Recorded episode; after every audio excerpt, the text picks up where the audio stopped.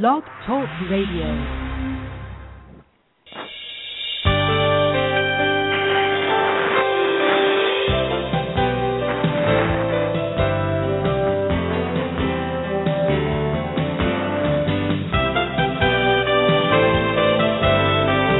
From the studio in Sun City, Arizona Boomer Radio presents Wealth DNA with Ron the Ronald Nawrocki. Wealth DNA gives you insights and methods for increasing your net worth. Ron's experience dealing with local and international markets give him insights that can be valuable to any investor. Now here's the host of the show, Ron Nawrocki. Happy New Year still. It's uh, only a month uh, into it and it feels like I'm still writing 2012. So welcome to the Wealth DNA radio show and I'm honored that you're joining us today. We've got a fascinating guest so I'm sure you'll, you'll be glad you t- tuned in. If you're joining us for the first time today, you'll probably want to check out the archive of past shows. There are a number of very good ones. In each show we try to make sure we share, share some uh great investment ideas or remind you about the investment fundamentals. We've been doing a series on alternative investments, and today's show is a continuation of that series. We've already covered a number of different alternative investments on those prior shows, so if you missed those shows, you might want to jot down the topics and go back to our archive and listen to them. What were the topics? Well, we talked about direct investments in real estate, and we've covered owning as well as loaning alternatives. A number of shows on that topic are those topics. Managed futures, We've had an overview of alternative investments with Matthew Tuttle, crowdfunding, and specifically how IPO Village is using that concept to help companies go public, and recently master limited partnerships with Jason Slade. Now, MLPs are available through the traditional broker dealer network, but I think are a great alternative to bonds. Now, on the show with Matthew Tuttle, you heard that some of the best performing investment funds have been the major university endowment funds. You see, those funds often have 40% in alternative investments and only 60% in traditional financial securities, the ones most people have their whole portfolio in. Today we'll talk about two investment strategies these university endowments use. You see, our special guest today is Ann C. Logue. Now, she's an author who might not be a household name yet but at least one of her books should be on your bookshelf. If you don't find one of her books on it, there might still be enough time to pick one or two up before Valentine's Day. Now, assume every one of our listeners has read at least one book in the For Dummies series of books. You know, the ones that familiar yellow and black cover, talking about some complicated topic in a manner that even dummies could understand. Each of the ones I've read, I learned more than reading five other books on that very same topic. If I were to pick one phrase that describes that series of books, it would probably be what Ralph Waldo Emerson said The man who can make hard things easy is the educator. And of course, if you're writing to that today, he would say the man or woman who can make hard things easy is the educator. To me, that quote embodies the whole concept and writing style of those books. One other point I should have mentioned when I when I mentioned that we're doing the series on alternative investments, in addition to sharing the fundamentals of investing and helping you build your wealth, the Wealth Radio, Wealth DNA Radio, boy, I'm having trouble this morning, helps uh, inform you of investments your broker doesn't want you to know about. Today just might be one of those days. See, today is February 11th, 2013, the only day of its kind. It's 9:03, no, no, no, 9:04 in Phoenix, Arizona, 10:04 Central Time, 5:04 p.m. in continental Europe. You're listening to the Wealth DNA Radio Show. I'm your host, Ron Nawrocki. The show airs every second and fourth Monday at 9 a.m. in Arizona. Now, I certainly hope you can join us each time we air, but if you happen to miss a show, or if you want to go back and re-listen, you can find the shows that I mentioned, the alternative investment shows. You can hear them on the archives. Just go back to uh, wealthdna.us, where we list each of the shows, both upcoming and archived.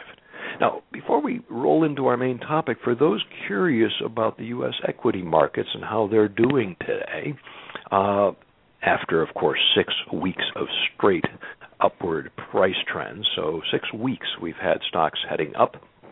Well, today the U.S. markets are off to a slightly negative start. Very, very small amount, but that is very normal for a Monday, as you know. Uh, Asia was mixed, and I say that because China was up and Japan was down dramatically. Europe is mostly up, not dramatically, and Brazil is closed for trading today. Now, for those of you who invested heavily in the equity markets in the last few years, have been very, very happy. For those of you investing in the bond market for the last 35 years, you've had 35 great years.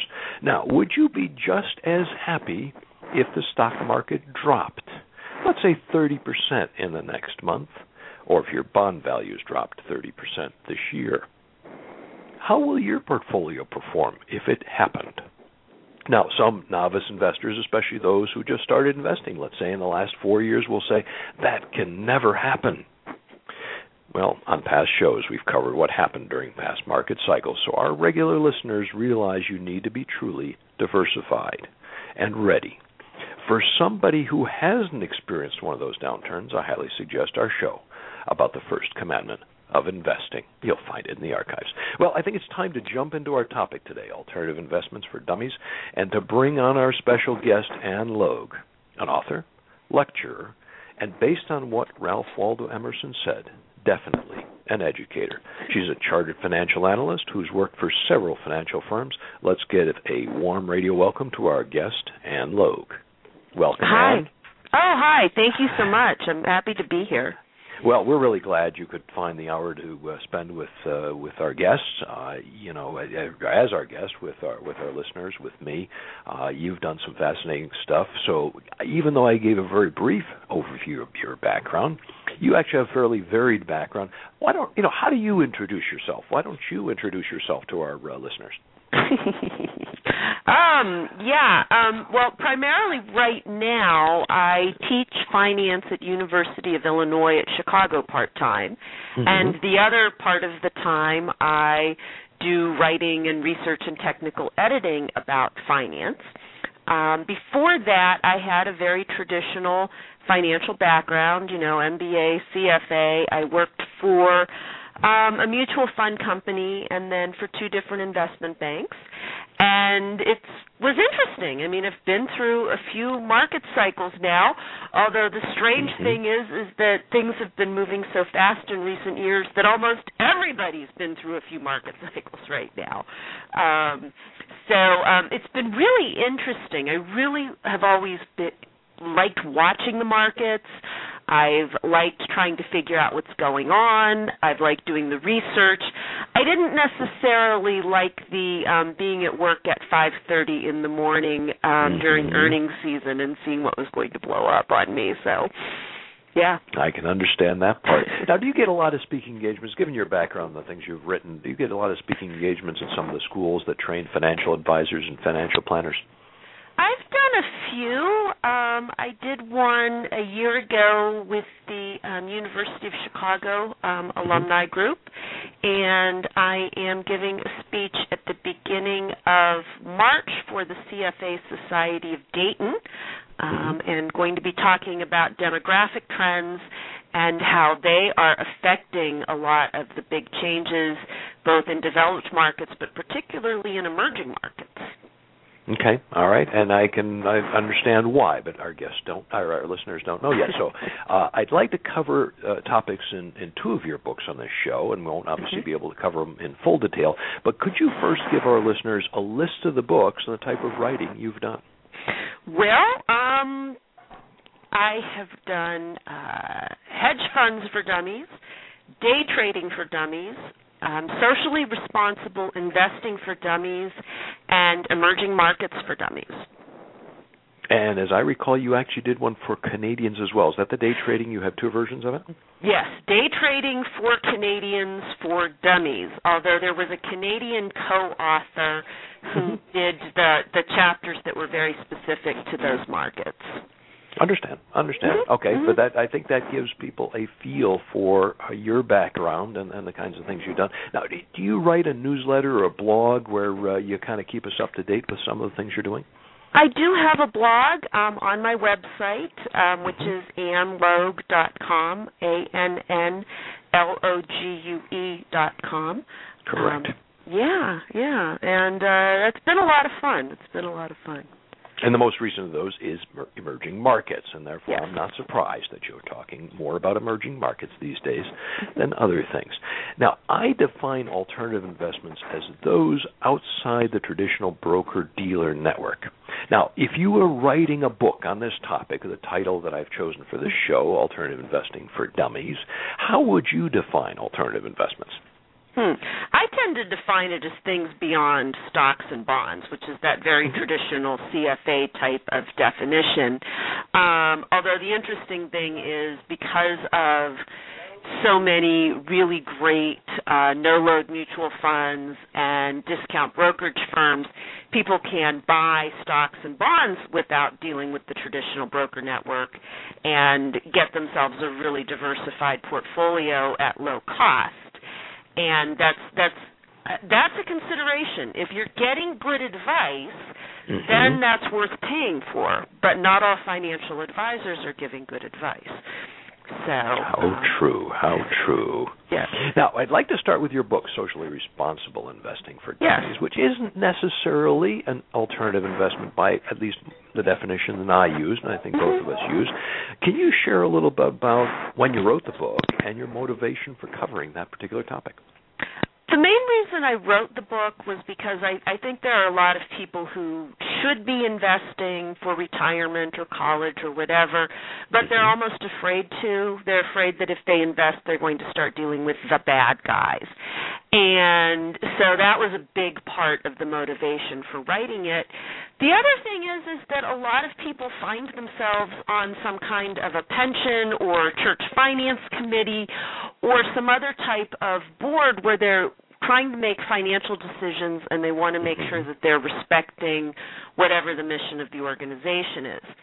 Now, the interesting thing is there is uh, what I would think, in a way, is an alternative strategy that is used in socially responsible investing, which is um, looking for companies that are not necessarily behaving well or that do not have good corporate governance, and then lobbying that company and engaging in um, shareholder actions to try to change things. And you know, the shareholders are the owners, right? This is pure capitalism, yep. and the owner should should be calling the shots.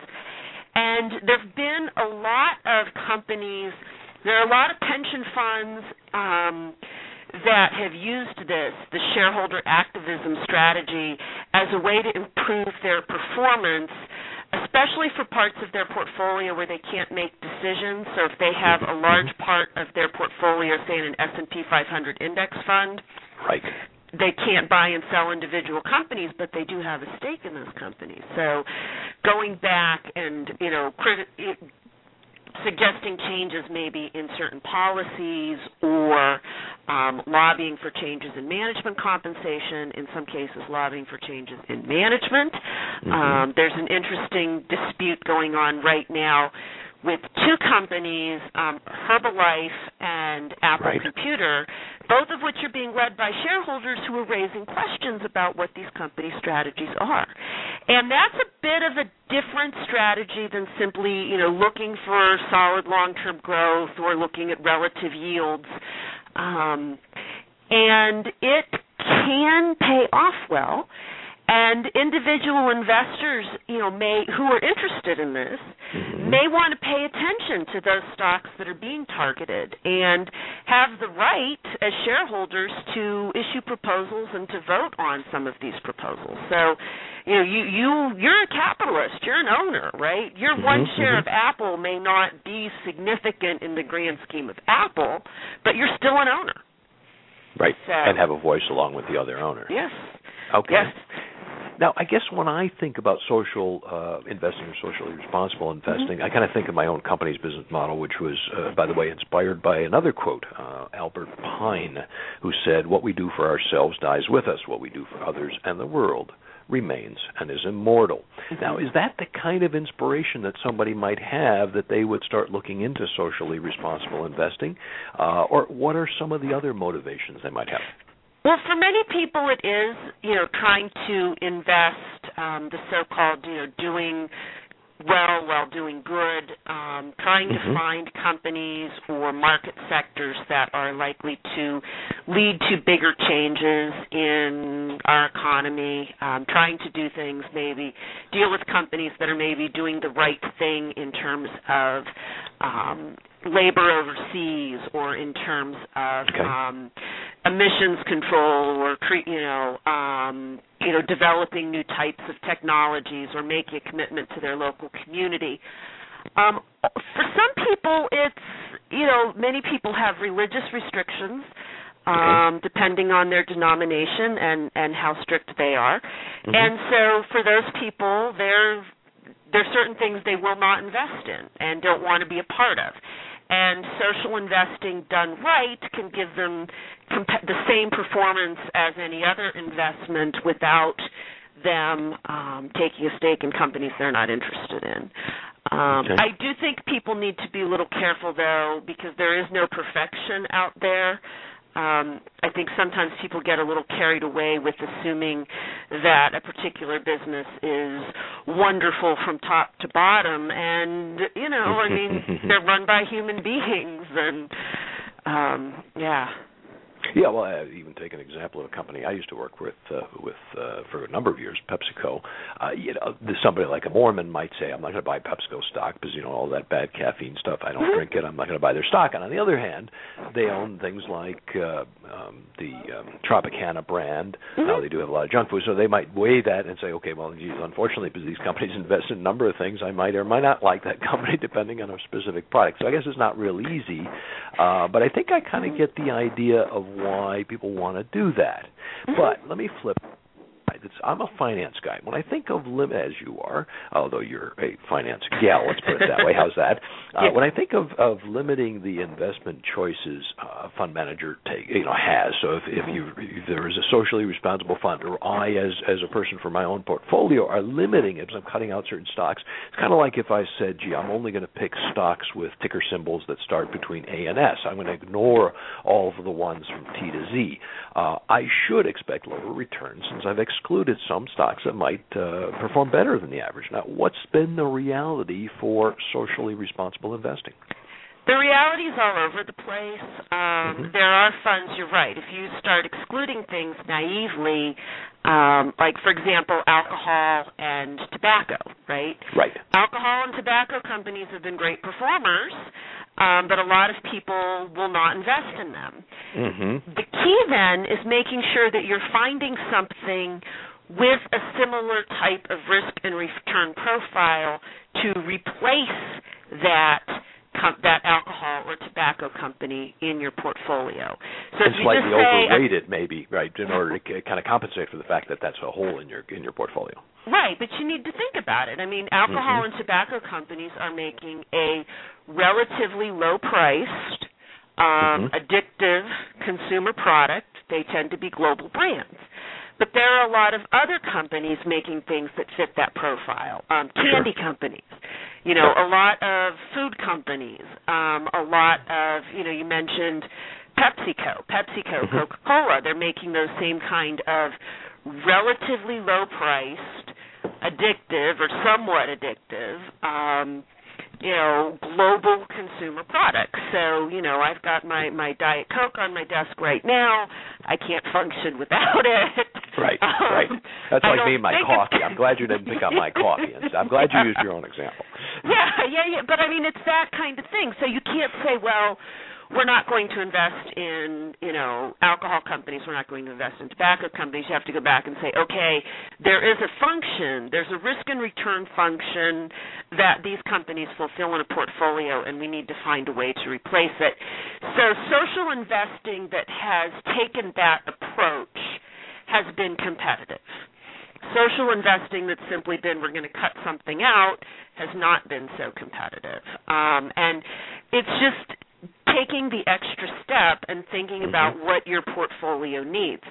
And again, a lot of the, the good work on this has been done by pension funds because by law, pensions have to have competitive performance. They have to be Right. invested for the benefit of the beneficiary. But an awful lot of them do have different social restrictions, especially those um, like a lot of hospital pension funds will not invest in tobacco. Um, a lot of pension funds affiliated with different religious institutions or religious orders have the same restrictions as those organizations. So it can be done, it just has to be done carefully. Okay. Now, as Paul Harvey might say, page two. You're tuned Yes. to the Wealth DNA Radio Show. I'm your host, Ron Nawrocki, and I look forward to you joining us every second and fourth Monday. If you've missed some of the prior shows, like the earlier ones on alternative investments, or if you want to re-listen to them, we maintain an archive of shows on wealthdna.us. Now, if you'd like to get an email reminder of the shows, you can do one of two things. Uh, you can send me an email, ron at wealthdna.us. We'll keep you posted about future shows and events. Or at the very top of the internet screen, the very top left, you'll see the Boomer and the Babes picture. Just click the follow button under there. That'll keep you posted. Now, a reminder during the radio show, we welcome you, yes, you, our listeners, to ask questions. There's a chat area uh, below the radio player. And since I have a ton of questions, I'm going to encourage you not to call in unless your only available uh, option is calling. Uh, just because chat, we can respond a little, little more um, loosely, but there's a chat window under the radio player. You can type in a question, comment, whatever. And today we're chatting with Ann Logue, an author of a number of For Dummies books, and we've just been talking about, still are talking about the book Socially Responsible Investing for Dummies. Okay, now if I decide to invest socially, Ann, how would I invest this way? Are there investment funds? Uh, I obviously can't invest in a pension fund. I don't have a pension. but are there investment funds, which of course in the U.S. we call mutual funds, or ETFs that uh, are tailored for me? There are several. Um, Okay. And again, some are using this fairly naive, we're just not going to invest in tobacco and alcohol and pornography companies. Others are using a more sophisticated approach. So definitely do your research. Once you narrow down what your hot buttons are, and I think that's the first thing, is you really have to narrow it down and say, okay, you know, it's the, the teachings of my religion, or it's the environment, or it's treatment of workers, or something that, that you can say very specifically, this I care about, this I don't. Um, and then there are several mutual funds that follow um, that that will invest along those lines. The performance is all over the place, so you need to compare it to a similar um, mutual fund that does not have social restrictions. Um, so you do need to be careful, but there are some very good ones out there. Um, um, one company that, that has a very good reputation is um, Calvert. Um, Okay. Another is Domini, uh, D-O-M-I-N-I. Okay. Um, Oh, another that's very interesting is Amana, and the Amana mutual funds invest according to Islamic principles, which Hmm. means they will not invest in alcohol, tobacco, pornography, pork processing, or companies that pay or receive interest. Right. And okay. because of that, they missed the whole financial crisis because they owned no bank stocks. Ah. so their relative performance looks pretty good. In, in, Their in relative frame. performance looks pretty good. That's probably a bit of a fluke. I don't know that I would count on them having being able to continue that, but you know, that's a case of where making a social investing decision actually really helped a whole lot of investors. Right. Right. Mhm. Very very interesting. That means they wouldn't invest in my funds since we do a lot of uh, a lot of uh, interest uh, income uh, within it. But uh, okay, I'm glad. I was going to ask you about that. Some of the funds or or uh, ones, you, and I wasn't familiar with those companies. And when I think of Yeah. Amana, I think of uh, appliances. So, uh, very very good tip on that. Appreciate that. Okay, now I'd like to shift gears on you and focus on hedge funds, which are probably the best known and least understood alternative investments. You wrote the book, Hedge Fund for Dummies. So tell us, when did you write the book? What was your motivation, and what got you, you know, what got you start, started in that whole topic? Well, the book came out in 2006, and when I started working on it, um, the assumption at Wiley Publishing, which is owns the For Dummies brand, um, they were thinking that maybe it was a newfangled mutual fund, that people were really interested in hedge funds, and you know most individuals can't invest in them. Right. But they may have a need to know about them again because of you know being involved with a pension fund or a foundation fund.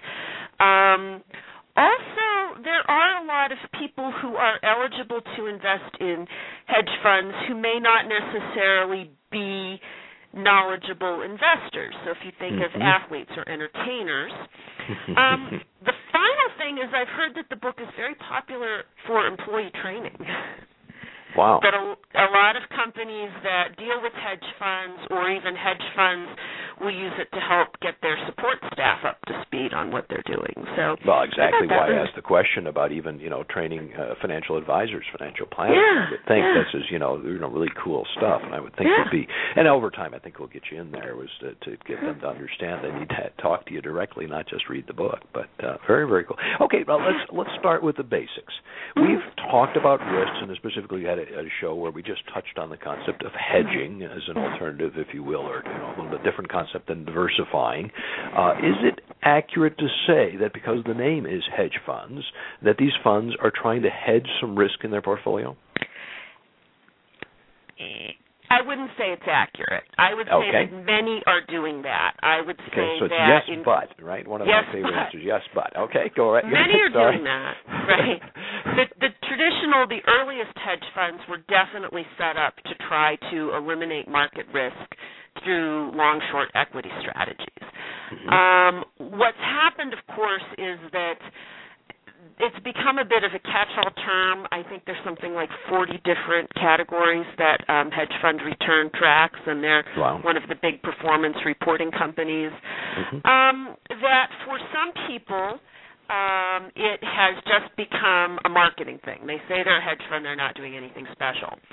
Some companies are truly managing their portfolios to be completely hedged to offer that kind of bond-like return, relatively low, you know, rel- relatively low performance but extremely steady, very little volatility. Um, some are managed to take an extraordinary amount of risk but to help a large institution hedge another part of their portfolio. so if you Ah, think okay. yeah, if you think about the big buyers, the, the big university endowments, the really big state pension funds, they're often thinking that okay, you know, they've got maybe one part of the portfolio that that has one type of risk and they want a hedge fund that has a very specific but different type of risk. Um, so it becomes a piece of a whole portfolio. Um, some of them aren't doing like I said, some of them aren't doing anything special at all. They they may as well be any kind of large cap growth mutual fund, but they call themselves a hedge fund and they take the performance fee of a hedge fund. So Right, um, which is which is expensive. Okay, now so long short funds, and I think it's probably the best known category, and I actually kind of use that uh, philosophy in my own Mhm. portfolio. Uh, what are some of the other types? Uh, maybe pick some of the big ones. Right? I don't want to make you try to go through all forty off the top of your head here, uh, but there are probably more prevalent ones or, or more common ones. Mhm. Uh, what what are some of those types? Well, the equity long short, of course, is one of the most common. Um, global macro, which is pretty much investing in almost anything around the world, um, very much looking at currency plays. So those are funds that are taking big risk in many cases, but can be used to diversify against other portfolio risks. Um, and that's probably the other huge category. Then you get into the arbitrage funds, um, especially interest arbitrage funds, um, which are looking to play differences in interest rates in different types of bonds. So they're looking for inter- differences between U.S. government bonds and maybe Japanese government bonds, and and pri- you know corporate bonds versus government bonds, and they're playing those differences and that could be very successful if you call it right. Um, if you call it Mhm. wrong, you can get into serious trouble, like long-term capital management did. Right. Um, but that that was an interest arbitrage fund. Um, there are a lot of funds that play what they call special situations, which in particular they're looking for companies that are likely to be acquired or in the process of being acquired. Um, they are often uh, active as shareholders as well. Um, so they're type looking for a particular business structure, a particular industry, and they're looking to um, find a way to benefit from those changes there. Um, and then a lot of them are just set up for different levels of risk and return. So you might have you know stocks or, or funds that are designed to be high beta, which means they have a lot of market exposure, or that are designed to be very low beta, which means they have very little market exposure, and those are you know fit into a larger portfolio where people are trying to manage their overall levels of risk. Okay, and definitely when you talk about the, the special situation or the arbitrage, uh, you talk about how you would pick interest rates between um, the U.S. and Japan. The difference varies between zero and zero. The last time I looked, but uh, but I, I understood the concept. But as you said, those are far from hedging. If anything, those are very speculative in a lot of ways. And uh, if they're right, they uh, they do very well. Bass was one of those guys on the on the real estate bubble that did extremely well. Mhm. He hasn't done as well recently. Uh, Kyle, like I was trying to think of his his, his name. Uh, but again, I could see where you know some of those funds might be, and I hadn't thought of that. Great, great point that they might be a hedge for somebody who has an you know a large portfolio that has an exposure to certain things. in real estate Mhm. might have been a good example with Kyle Bass's. Uh, so very, very uh, interesting point. They definitely sound more speculative to me than than hedging. I mean, if anything, you get yourself in big trouble investing big in one of those funds. Yeah. Very yeah. interesting. And a lot of them have had a difficult time maintaining performance, especially after fees. And a lot of the big institutions have been negotiating down fees.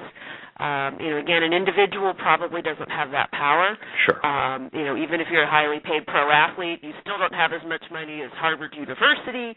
But the fees, that's going to be interesting to see what happens to the hedge fund industry when it becomes less lucrative for the fund managers. Hmm Now, most Yeah. of them have very high minimums or are available uh, only to accredited investors. Right. Uh, are there some available to non-accredited investors or with minimums such that somebody that is accredited but not necessarily all that knowledgeable uh, could be stepping into? There are some fund of funds that you know invest in several hedge funds that have lower minimums. Um, again, they're still going to be pretty much for a higher net worth investor. Sure. Um, but you know, you you sort of move away from professional athletes to you know business you know business professionals or you know lawyers or people with those kinds of incomes. Um, there are some mutual funds that follow some of these different strategies. There are exchange traded funds that follow some of these strategies, and those are open to any investor. Um, again, you do need to do your research because some of those funds do not work the way people think they do. Um, so you need to look not only at past performance, but also how it fits in the context of a total portfolio.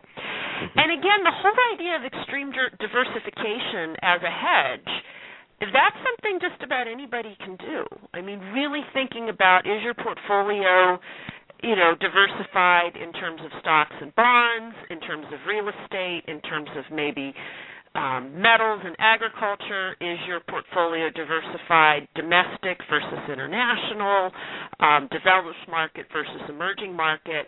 If you really get into that, you start to eliminate some of the risks that you have. Right. No, very very good point. That is- Mhm. that is something that I try to make sure that our listeners are aware of all of these different options because if they're not really diversified, if they have a you know portfolio of 12 stocks and they all happen to be uh, you know in the U.S. and Europe, so that's not how but diversification. Uh, you know, I, I guess I was curious, but you don't need to answer this one. If we had any hedge funds that are specializing in the, in the fall of any governments around the world, uh, so it seemed like another. That would, yeah, that would be a very interesting type of special situation or global macro fund. I I mean, you you, you kind of laugh, and yet that's very much what George Soros did with a lot Yes. of his currency bets. Was look for companies that, or look for countries that were grossly overvalued and somewhat unstable, either because of the rate of growth or because of who their political leadership was, and made bets and made a lot of money and made a lot of people very angry. So. Right. And now he can support some of those governments. But anyway, we won't get into we won't get into political influence here. Uh, it's no. It seems the last few years, anytime we hear about hedge funds in the media, because most people really aren't exposed to them other than what you know is said in the media, and they're kind of these mysterious, you know, big guys with huge amounts of money. Uh, the, the reason we hear about them is some sort of insider trading scandal. And is this due to the lack of the regulation on those hedge funds? I don't think it's due to the lack of regulation, um, because even still, insider trading is illegal whether the fund is registered or not. So that's you know that that's starting to verge into criminal activity. I, You know, I think some of it is that it these people are under enormous pressure to get their performance and you know maybe the, this is my University of Chicago thing coming out, but right. It is very difficult to beat the market consistently. It's mm-hmm. fairly easy to match the market consistently, but once you're trying to beat it, and once you have to beat it in order to get paid, and have to beat it by a large amount in order to get paid, I think some people cut corners. I, I mm-hmm. think that's what has happened. Um, I don't know in every case that that's what's happened, and, and obviously it all goes up to the courts. Um, I also think there's some great people have a lot of gray areas about what is material inside information and what's just a little piece of the puzzle that they're putting together when they're making an investment decision. Mm-hmm. So, it, I mean, insider trading traditionally has been very difficult to prosecute because of sure. that um, you know, everybody talks about Martha Stewart, but Martha Stewart, they actually got her on obstruction of justice, not insider trading. Oh, good point. Uh, I forgot about that. It's number yeah. ago. You're right. I do remember. I was actually shorting her her stock even before that broke, so uh, I did okay uh, on that one. But that's that's beside the point. I won't pick on uh, pick on poor Martha on that one. Yeah. Uh, but okay, no, I, I you know the the the other things from a performance viewpoint. You've touched on that. They've kind of been all over the map depending on their nature. But if I picked a hedge fund that I you know know that truly was trying to hedge, It was trying to, uh, you know, let's take an equity long short, probably the best mm-hmm. example, uh, or or one that is trying to to to make sure they're covered on on both sides of the markets going up or down, mm-hmm. whichever markets they're they're investing in. I should expect in that case, and again, I'm looking from my finance perspective, mm-hmm. that those funds would have lower returns in the good times. Let's say if they're doing this on the stock market, they would have had lower returns than we've seen in the you know 120 percent or whatever we, the market is up since since uh, 2009. Uh, but when the markets decline, they should have very little loss. Um, but you know, compared to that idea or that concept the reality, you know, how many funds is that true versus uh, how many of the funds are just wildly bad or wildly good for short periods of time? I think that um, for the most part, um, especially the ones that have gotten the attention, have been wildly bad or wildly good for short okay. periods of time.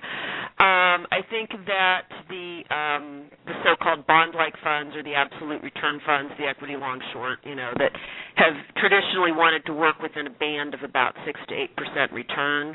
Mm-hmm, um, the mm-hmm. fact of the matter is, in recent years, that kind of six to eight percent return has become wildly speculative. um, okay, all right. So I yeah, I think a lot of those funds have had to take some risks um, and do some things differently. But again, you know, the the it's just it's all over the place, and I think we've we we had this idea that well, you know, if you invest in a hedge fund, everything's going to be set, and that's right. not true. Um, and I'm not sure that individuals have really missed out by not being able to invest in them. Um, some individuals have missed out by not being able to invest in some of the funds, but sure. you know, again, sure. if we're talking, you know, George Soros Ran, doesn't want to deal with thousands of mutual fund right. I, yeah, gotcha. Very, very mm-hmm. interesting. Mm-hmm. Uh, which you've touched on two things that just uh, uh, kind of dawned on me before. Bonds was one of them. I want to co- cover that next. Uh, but you did touch on the uh, fund of funds, and I guess one of the things that I, I, I don't know. I assume you covered that in the book. Uh, one of the issues would be if these hedge funds charge a large amount, which they do, uh, mm-hmm. and it's a percentage of returns plus a little bit, uh, and the fund of funds is going to charge. There could be quite a bit of fees built into that fund of funds. Yeah, yeah, and that that is I think again why in, you know why smaller investors need to be very careful. Um, many fund of funds can negotiate good fee discounts, so True. their investors are not necessarily seeing that duplicate level of fees. Good point. But that's a They gotta know. concern. And it seems like fund to fund investing has slowed down a great deal, at least on the institutional side. Mm-hmm. And then I guess secondly, also they they sometimes sometimes uh, if there's closed nature might have a premium or a discount to the to the market. And you have to kind of watch Mhm. both of those. So you could have Mhm. three levels of additional cost if if you're not careful. But uh, you know there is a way to to invest in those Mhm. areas if you want to. Mhm. All right, now you touched on bonds and, and and kind of in relation to these absolute return funds, and I guess that's the right term uh, Mhm. we should be using for the proper hedge funds. But uh, bonds have had a, a great return for 35 years, and I mentioned this in my intro. Uh, stock market's done real well for the last four years, extremely well. Uh, let's put it that way. Are investors still putting money into hedge funds, given that you know some of the scandals, given that other investments, uh, you know, traditional investments have done so well? Uh, are the hedge funds slowing down? Fund of funds definitely seem to be slowing down. Um, traditional hedge funds, I think there is, it's very difficult for new funds to get started. Um, there's been a lot more interest in dealing with established companies. Um, you know, again, the the beauty of this this you know wretched market cycle that we've had for the last several years is that you really get a sense of who can manage through that and who who was lucky, who panicked, who can keep their head. And Mhm. so I think the people who were established, who showed a, a, a reasonable track record given the circumstances, right? You got to, you know, it's been tough circumstances. Sure, yeah, But- they really have. yeah. Those people have a big advantage, and um, they're still able to attract good business. Um, again, for a lot of them, though, they, they especially newer funds, it's become a lot more difficult, and I think we'll continue to see fewer new funds, more small funds folding. So, Mhm. yeah. All right, that's that's exactly what I was wondering about. Okay, before we continue, for those listeners that just tuned in, you're listening to the Wealth DNA Radio Show. I'm your host, Ron Nawrocki. You can listen to the earlier portion on the archive, and if you missed prior shows, same archive, wealthdna.us. Today we're talking with Ann Logue, author, lecturer, and based on what Ralph Waldo Emerson said, definitely an educator. The book we're talking about, Hedge Fund, Hedge Funds for Dummies. Great book, great title and uh, it should be on most people's bookshelves.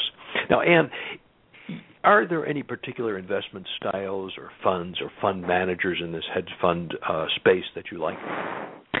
You know, I don't have a lot of specifics in terms of fund managers. Um, in terms of styles, um, as an analyst, I've always been very drawn to equity long short because I Mhm. always found that short short selling is kind of fun, you know, Right. because you get to do really good research. Mhm. Good short sellers do incredible research. Um, and you know, having come up as an analyst, I really, really value that. And when I worked for an investment bank, I always liked dealing with our hedge fund clients, our equity long short clients, because they did the, the good ones really do their homework. And so that's just just kind of my own aesthetic thing. Um, but I also think that that that kind of strategy that kind of strategy is difficult when the market's going up, but it does it is a truly hedged strategy. Beyond that, I think global macro is really great and it offers really great diversification opportunities within an overall portfolio because they are stretching the things that they invest in, so they're adding a lot of elements to diversification that Mhm. um, are difficult to add otherwise. And if they have the size, they can really take advantage of movements in currency. Um, because even when we talk about movements in currency, are tend to be actually pretty small. Mhm, That's Um, correct. Yeah, so to really profit from them, you really have to have a lot of trading capital, and um, so I think that becomes a better thing to play um, through a global macro fund. Hmm Okay. Now, even though your books are intended to obviously educate readers Mhm. about a particular investment style or an investment category, Mhm. can I ask your views on the financial markets now? What do you see uh, ahead of us, or where we are? I think um, the good news is it looks like Europe is going to figure out a way to save the countries that are struggling, um, and I think that's been an enormous you know what's going to happen if the euro falls apart what's going to happen if greece or spain or italy or ireland or portugal go bankrupt and um it seems like there's definitely a commitment um on the part of the european central bank and the eu to make this work so that takes that gets rid of an enormous cloud of uncertainty. Um, in the U.S., um, the economy is improving, not as fast as people would like it to be improving, but it's sure. it's a little better. Um, so that's exciting.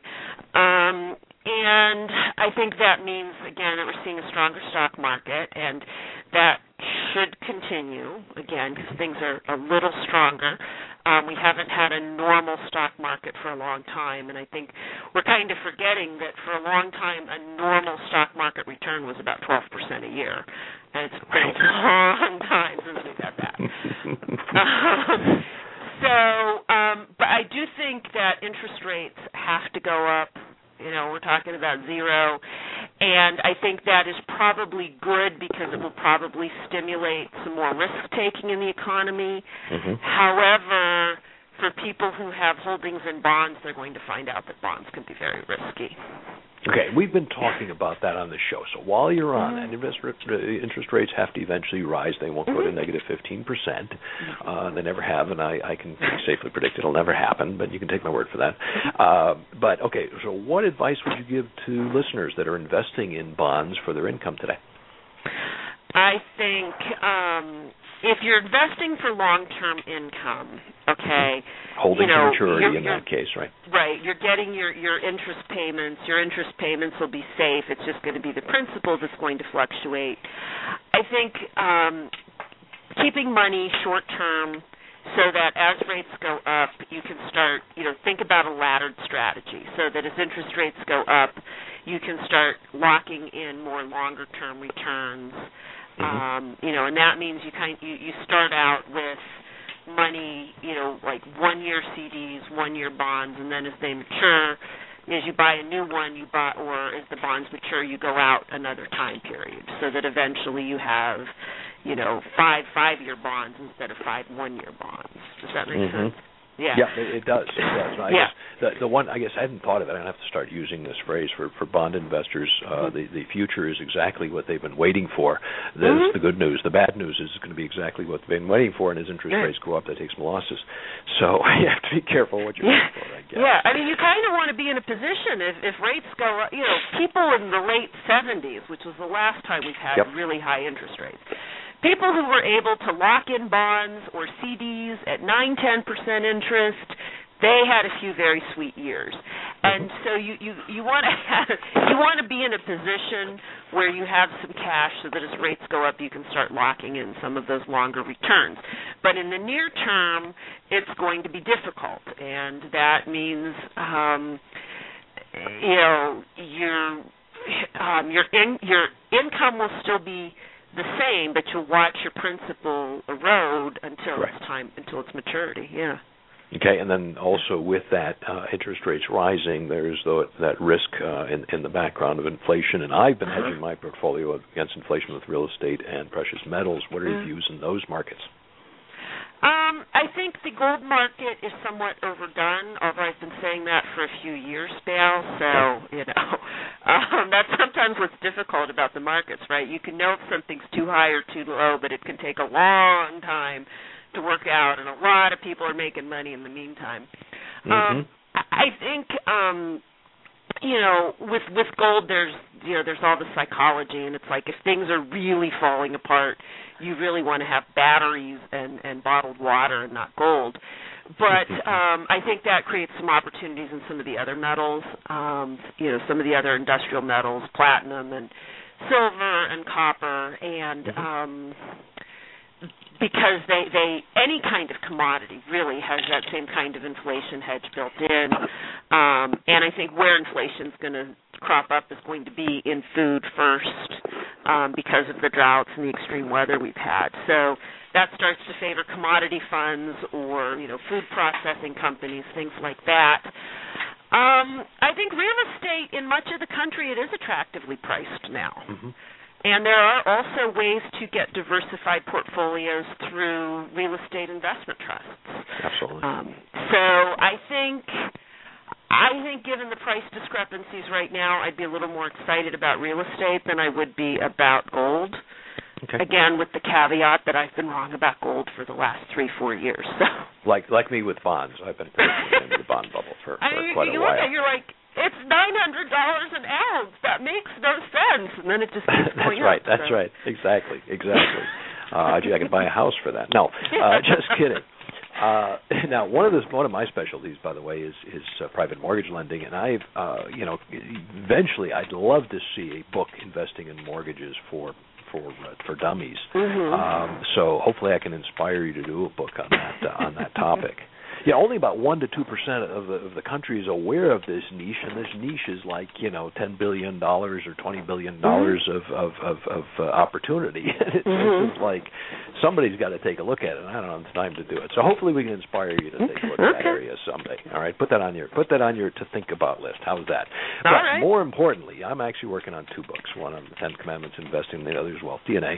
And I have no spare time to do it, so you're going to have to help me find a co-author or something that can, can kind of work with me to to, to to keep this thing moving because one of them Sure. is like 80% done, uh, and it's just a matter. You, I mean, if you've accomplished so much and and, and get these things done in in you know such a, a phenomenal time frame with uh, with great quality that you know I and I'd love to have find somebody that you know you know or you feel confident could could help somebody. So uh, let me uh, you know keep me in mind on that. Uh, and, and remind our listeners how do they find more information about you and the books you've written? Well, um, I have a website with a blog on it, and that is annlogue.com, A-N-N-L-O-G-U-E dot com. Um, the books are available at most larger booksellers Correct. as well as most public libraries, and the libraries are big supporters of Dummies books. So, um, you know, that's that's fine if you if you want to check it out at the library first. You're that's okay by me. And um, and I'm on Twitter and all the other usual suspects. So. Good point. Good point. I'll have to I'll have to get, get following you. I didn't even think that I should have done that over the weekend, but I definitely will. Oh, Uh, now, Annie, we've covered a lot of ground on, on, on two of your books, uh, both the uh, socially responsible uh, socially responsible investing as well as hedge funds. Uh, what are some of the aspects we didn't cover? And we actually covered a few markets as well in your views. Mhm. But you know, what are some of the things we didn't cover that you would uh, still share your views on?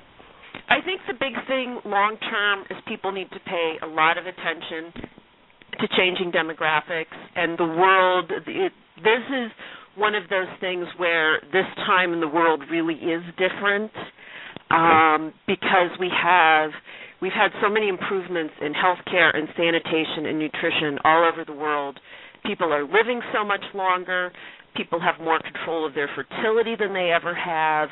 So we have smaller families. We have um, gender imbalances in India and China. Um, really unusual demographic situations. And they're going to, and again, this is a longer term thing, um, but they're going to affect the businesses and the overall economic policies um, everywhere. I mean, a lot of the financial issues that we have in the U.S., both on a federal level and on a state level, are strictly related to people living longer. Mm-hmm. Nothing more. Um, Yeah, and there's, one thing that is predictable is demographics, right? We can we can Yeah. we can forecast that so a hell of a lot better than we can interest rates.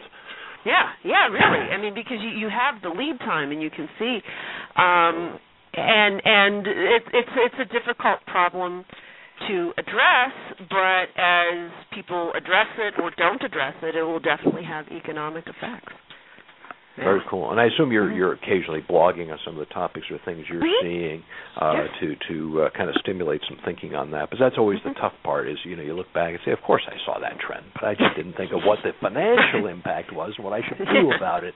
Or or in the case, and again, uh, like the topic of hedge funds, Mhm. uh, gee, I only thought others could invest them. I didn't think there was any opportunity to look into them, so I didn't. You know, one of those Mhm. things. So that's one of the reasons we, we we like to cover these things on this show because uh, first of all, a lot of listeners, of course, uh, do have the ability to invest mm-hmm. them, but they also need to understand that hedge funds are not, uh, you know, created equal. Mm-hmm. And I think when you mention 40 categories alone, not to mention 40 funds, but 40 categories, mm-hmm. I mean that that already gives an idea that that uh, you know doing a little research on that is, uh, you know, would would be helpful and uh, advised. Uh, I'm going to share one more thought. I was just thinking when you were talking about the long short uh, funds, and uh, shorting is is kind of fun, and and that uh, you know people that short have to do their research very well. The ones that are successful do a lot of their research, mm-hmm. make sure that they're in the right stuff. Uh, so maybe we can come up with some new phrase for what short selling is all about. Because if you don't do your research, you're in that business for a very short period of time. I think.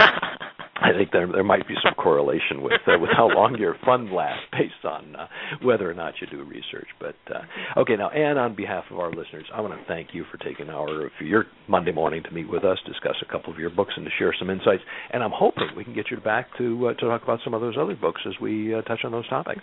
I would love to. I've really enjoyed this hour, and um, thank you so much for having me on the show. Great. Thank you for being here, Ann. Thank you. Okay, you're welcome. Let me just take a few minutes to summarize some of the key points we covered here. And uh, if you don't have at least one of Ann Logue's books on your bookshelf, how about Valentine's Day present to yourself or the other investors in your family? And we, I touched on the large university endowment funds. They've had extremely good returns. Part of the reason is they are using uh, these hedge funds. The other part of the reason is they have been doing some socially responsible investing. You see, they get pressure from their students, their trustees, and the public to consider the social impact of their investing. So take a look at some of um, you know the information in uh, in Ann's books. I think she might give you some insights in some of those trends to be watching. Because the more people start doing that, that means those stocks or those investments will go up more than others. Now, it was great to get Ann's unique and I'll say uncomplicated perspective on these hedge funds, and certainly hope you learned as much as I did on this show. And that, of course, is my segue into upcoming uh, alternative investment topics we have on this show in the next couple months, actually. On our next show, we'll be talking about investing in gold and precious metals. There's no shortage of ads urging us to invest more in gold, and as Ann said, it has gone up quite a bit. So, is it the right time? So, we thought, why not invest somebody that wrote the handbook on investing in gold? Our guest will be Jack Bass, who seems to have more projects underway at any point in time than I do. I'm looking forward to it. In upcoming shows, we'll be having a former hedge fund manager and new chief, and now he's a chief investment officer, Nicholas Vardy.